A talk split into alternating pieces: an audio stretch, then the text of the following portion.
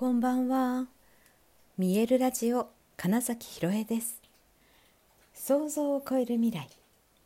自然はいつも大きな愛で包み込み、真実を伝えてくれる。ネイチャーメッセンジャーをしております。はい、改めましてこんばんは。2023年7月8日、見えるラジオ始まりました。はい。えー、昨日は七夕ですねっていう話をしましたけれどもなんかねその私自身が自分の潜在能力も開花して、えー、より自分らしさというものそして、えー、頑張らないけど120%のこうエネルギーを出せるみたいなね、えー、そういうことを目指しているっていうようなお話しましたけどそしたらねなんかあそうだな、えーとこれをもっとやっぱり使っていきたいなみたいな気持ちもすごい出てきましてあの LINE 公式アカウントに登録してくださっている方へのその無料セッションの時間をねちょっと延長してあのお引き受けしますっていうようなご案内をしたんですよね。そしたらあのお申し込みがパパッと入ってあすごくありがたいな言ってみてよかったななんてねふうに思っております。はい、でやっぱりねこの自分のなんか可能性を信じるみたいなことって、えーとまあ、もちろん子供はね、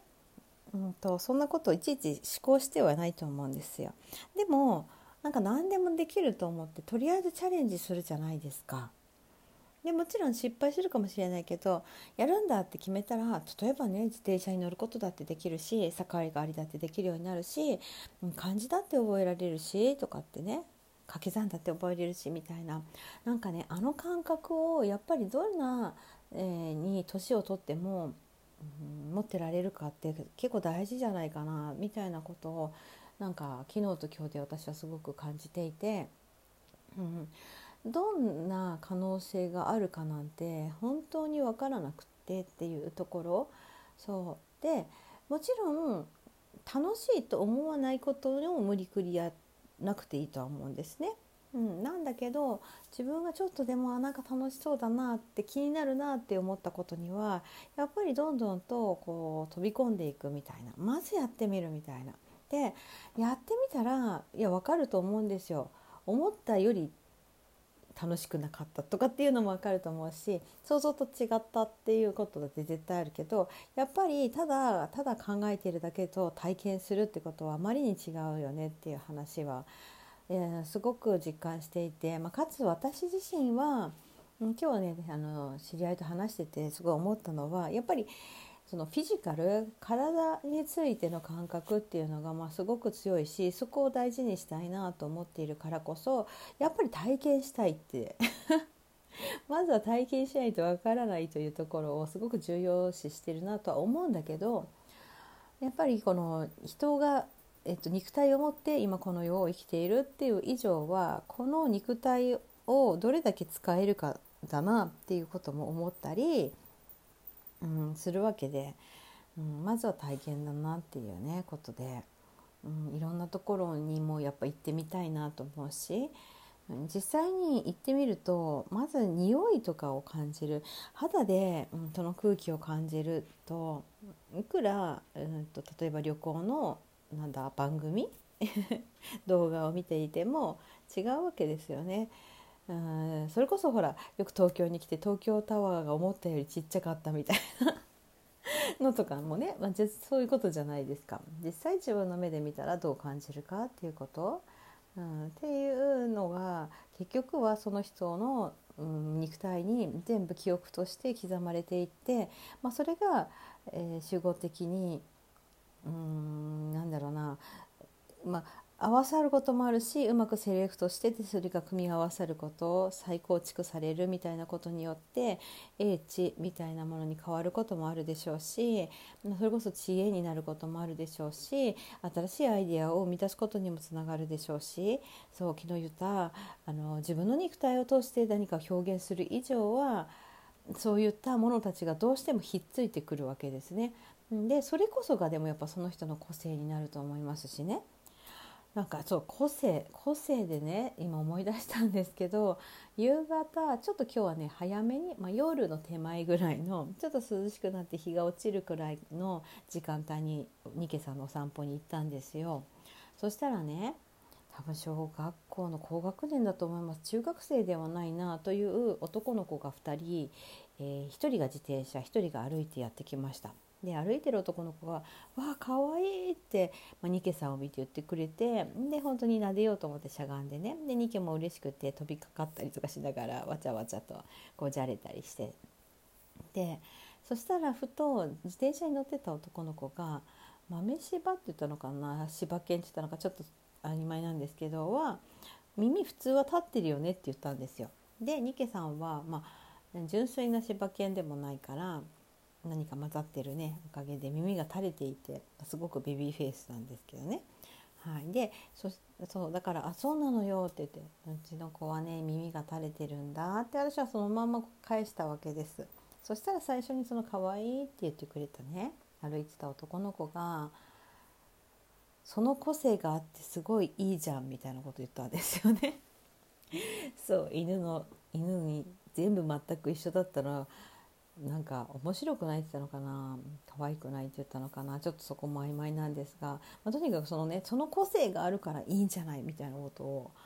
すごくね熱を込めて言った瞬間になんかすごい素敵だなって思ったしやっぱりそのつい違うということを